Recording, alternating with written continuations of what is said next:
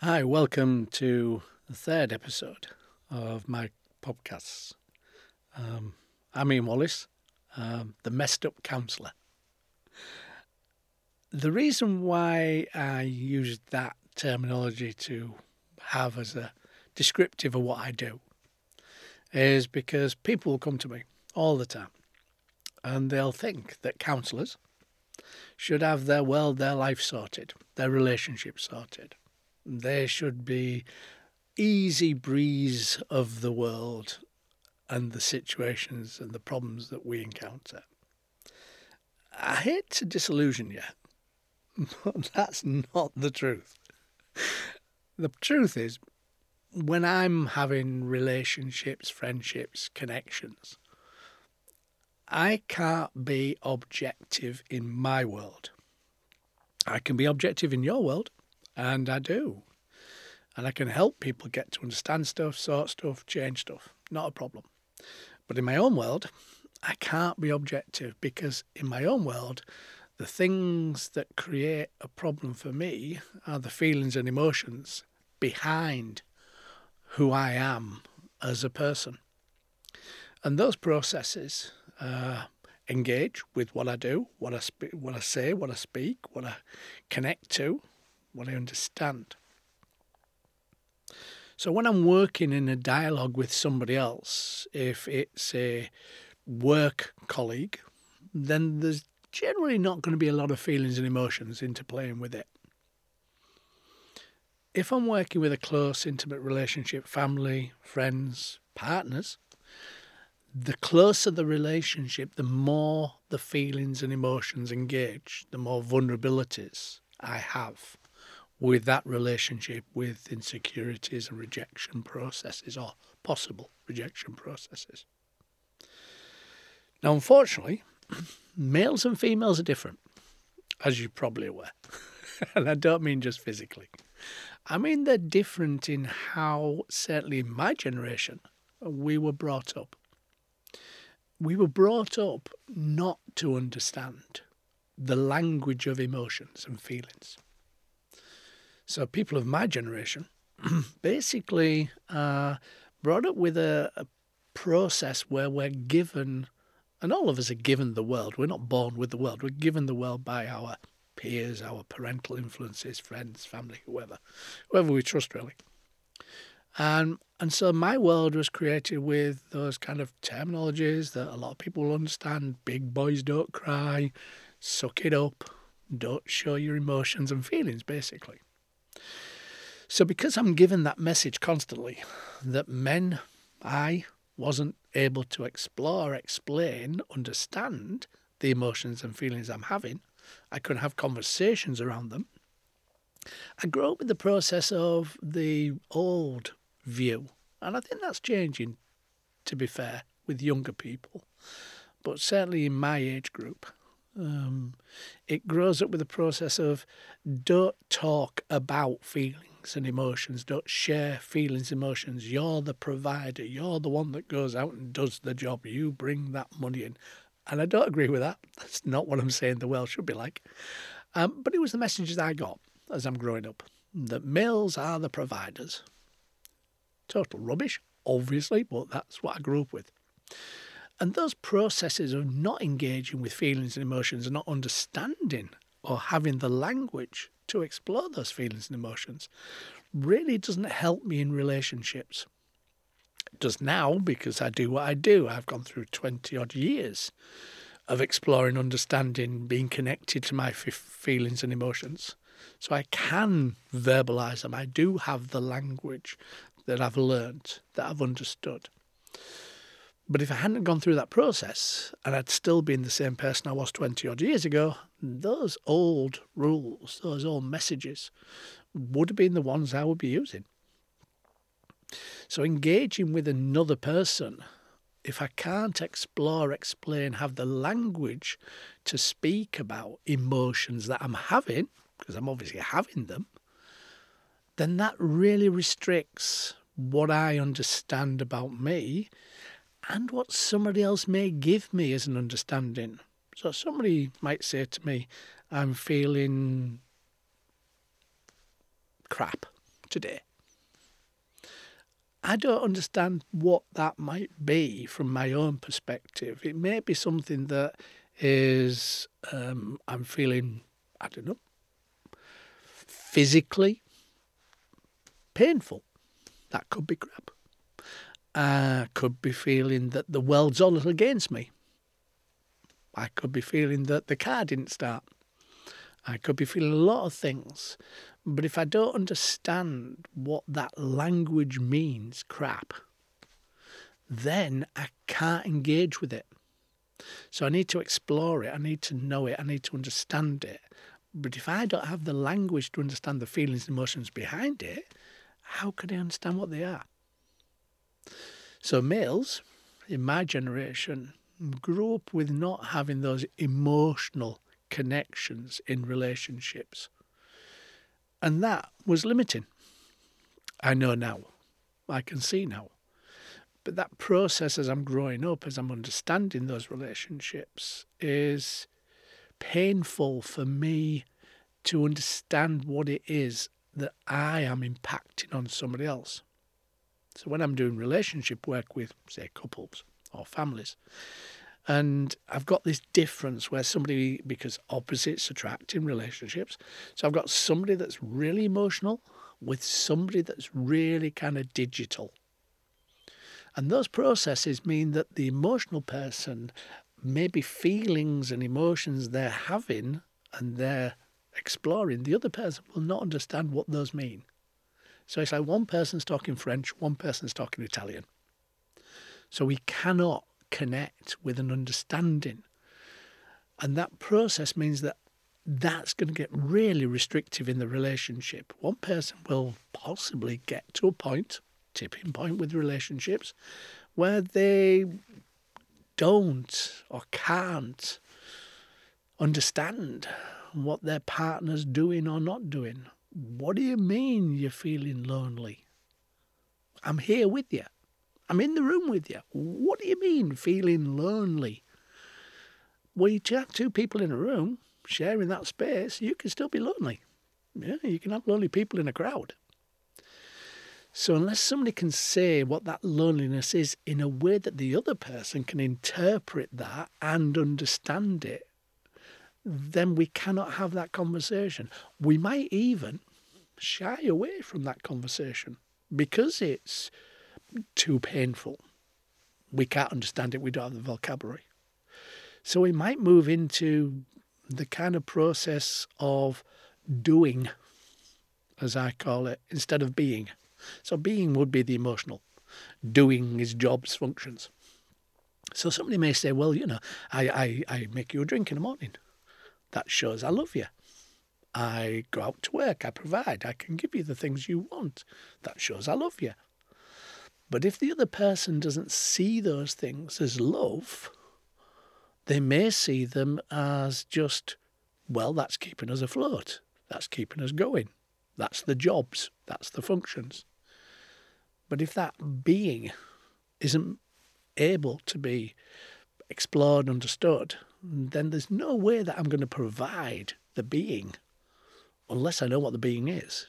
And if I don't have the language or the experiential knowledge to understand what that loneliness looks like, feels like, exploring it would be impossible. Yeah, but like somebody saying to you, well, okay, you know, this chair that I'm sat on isn't a chair. If I'd grown up to understand that this chair that I'm sat on is bread, which is ridiculous, I know, then I would never ever understand what a chair was. I couldn't explore it. I couldn't explain it.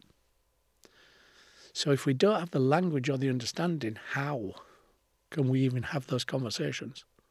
And I find a lot of couples where one person will be the doer, the provider, and the other person will be the being.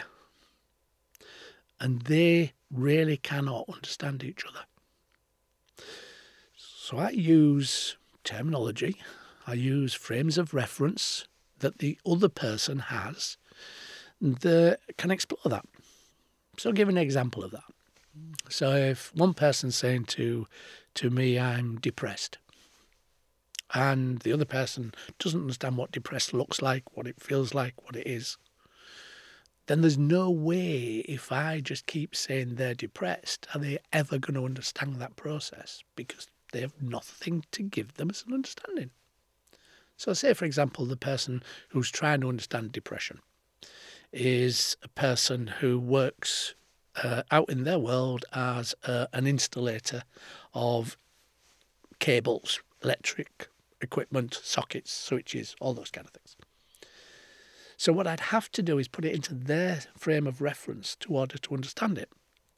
So, I might say to them, right, okay, you're at a new venue where you've kind of put all the wiring in, all the switches, all the sockets, and you're going to turn it all on at the main switchboard.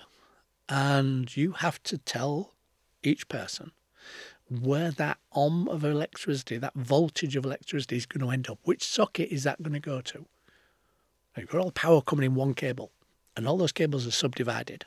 But you have to work out where that end is, what the goal, what the achievement, what the end result is going to be. Where is it going to end up? And the person, person will say to me, that's impossible, which it is. I'll say, well, that's exactly what a depressed person's trying to do. They're trying to understand every end product, every end position. Where does it terminate? Where does it end up? And I can't do it. And I'll say to the person that's installing the electronic equipment, what do you think that would do to your head? And they'll usually say to me something like, it blow my mind. It do me head in. That is precisely what's going on. Because people have depression, usually, their head is doing 30,000 bits of information every minute to try and work out those end goals, those end processes, where it ends up. And that's going to do the head in. So when you see people who are depressed, they're sitting watching a television. They're not watching a television. But there's so much energy going into their head that they have no energy for anything else. So it looks like they're doing nothing. But their head is massively processing information or trying to with no outcome and no end result. You can't find the end. Can't find something that I can attach to that is solid. Because every time I find an end, there's another variation of that. So if we can use those kind of processes in my world, in the counselling world, we can kind of get some kind of interpretation of what the other person's world looks like. But that's really hard to do when we're feelings and emotions are running high, gathering momentum, getting bigger and bigger and more and more intense. So we don't, generally. And then we blow up, blow out Mount Vesuvius in an argument, in a conversation that doesn't work. And both people separate. Both people get out of each other's face and space because they can't be in the same space as that person.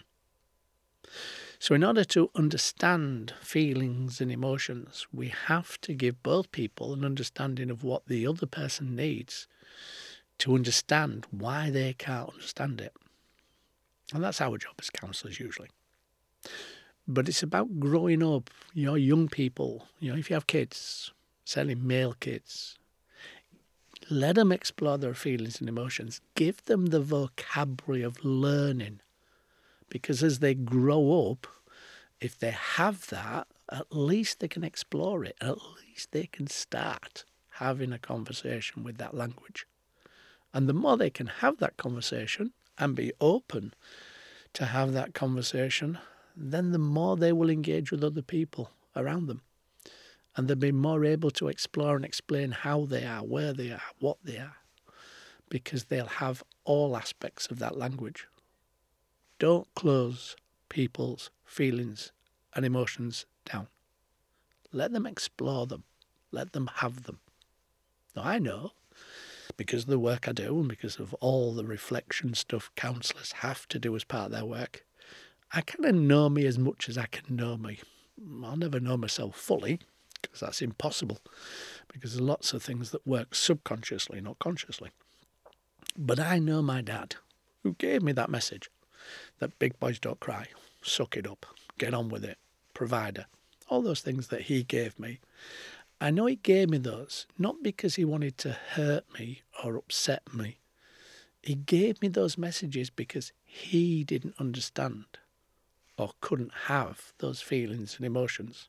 So he closed mine down to make him feel safer. Now, that's not because he's a bad person. That's not because he's not a nice person. He didn't do it from an, a motivation of wanting to harm me or hurt me. He didn't understand it himself. So he couldn't do those things. So when we're having those conversations, we're having those feelings and emotions, we need to explore them, explain them. And then we can start moving forward in a better communication process. Know, when I first started to read, I learned A's for apple. Apple. I know the shape of an apple when I learned to read. But then I learned there's lots and lots of different apples. And they're all apples, but they're also different varieties of apples. Now, I can probably name, I don't know, five, six, seven apples, I presume, if I wanted to.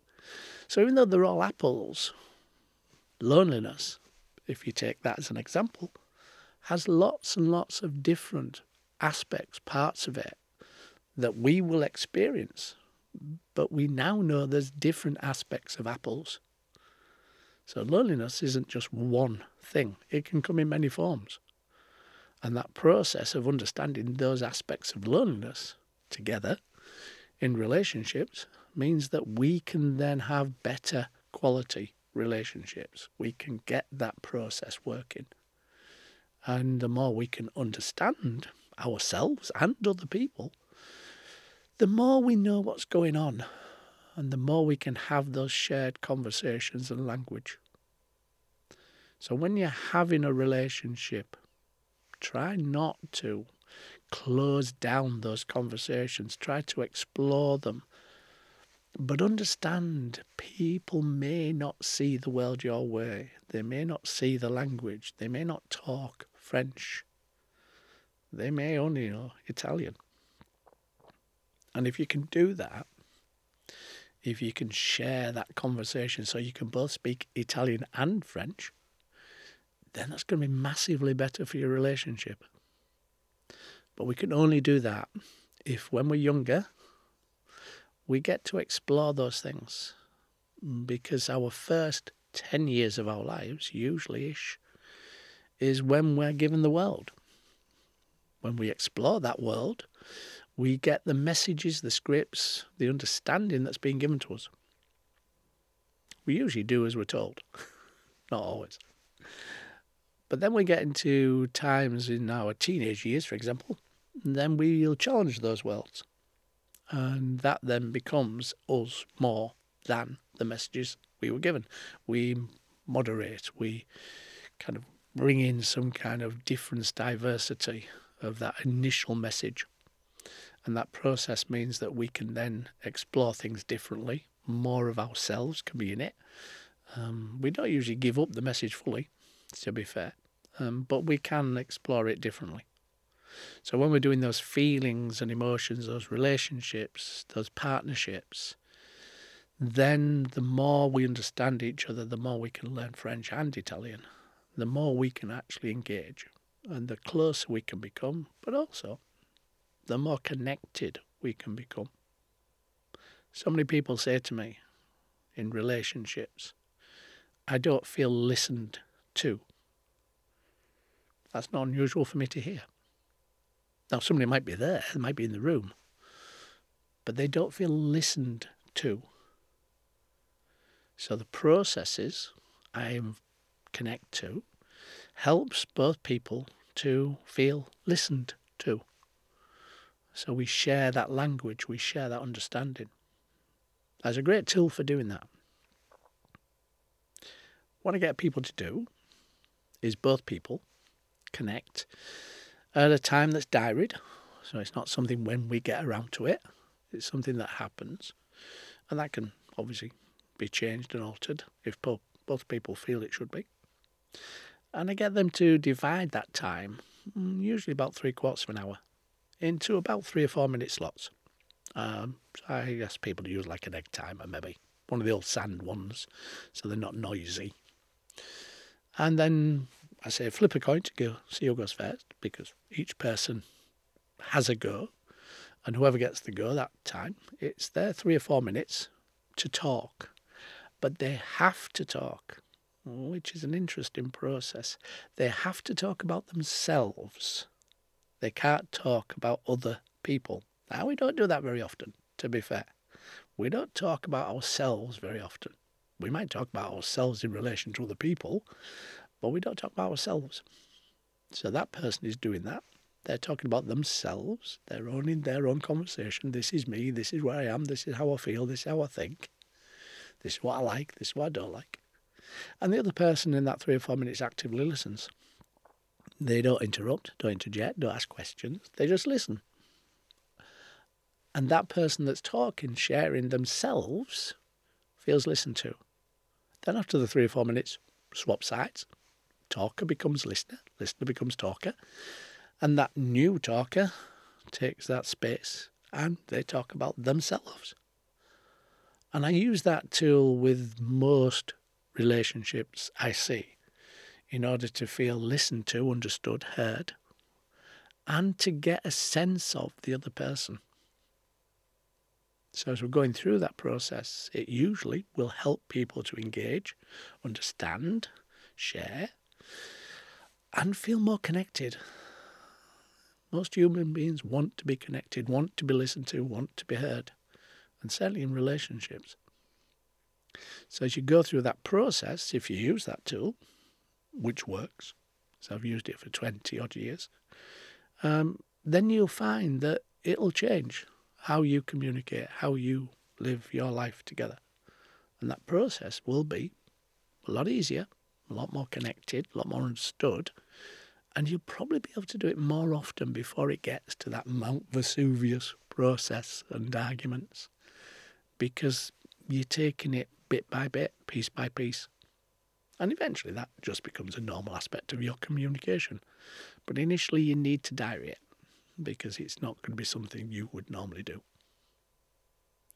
So, working that process will help you to, as I say, have closer, connected relationships. Because we're all changing every day. Every day of our lives, we're changing by new experiences, new ideas, new explorations, what we read, what we see, what we do. It's changing us, changing our world, developing us. And if that developmental process is shared by both people, then it pretty much works better. You know? And then you don't have relationships that don't connect, don't work. Hopefully, that's given you some ideas. Hopefully, it's got you to understand how to communicate more effectively so that we understand what people are saying and why they're saying it and what's behind it, what feelings and emotions are going on. So people who don't get feelings, don't disregard them. Help them to explore them, help them to understand them, help them to get and understand what that means. And then they should hopefully be more connected to you and more able to be part of your world and more understanding. So hopefully that's been interesting. I'm Ian Wallace, the messed up counsellor. And um, if you have any ideas of what you'd like me to cover in these podcasts, please do drop me a line. And have a great life. And always have the life you want, not the one you were told you could have. Take care.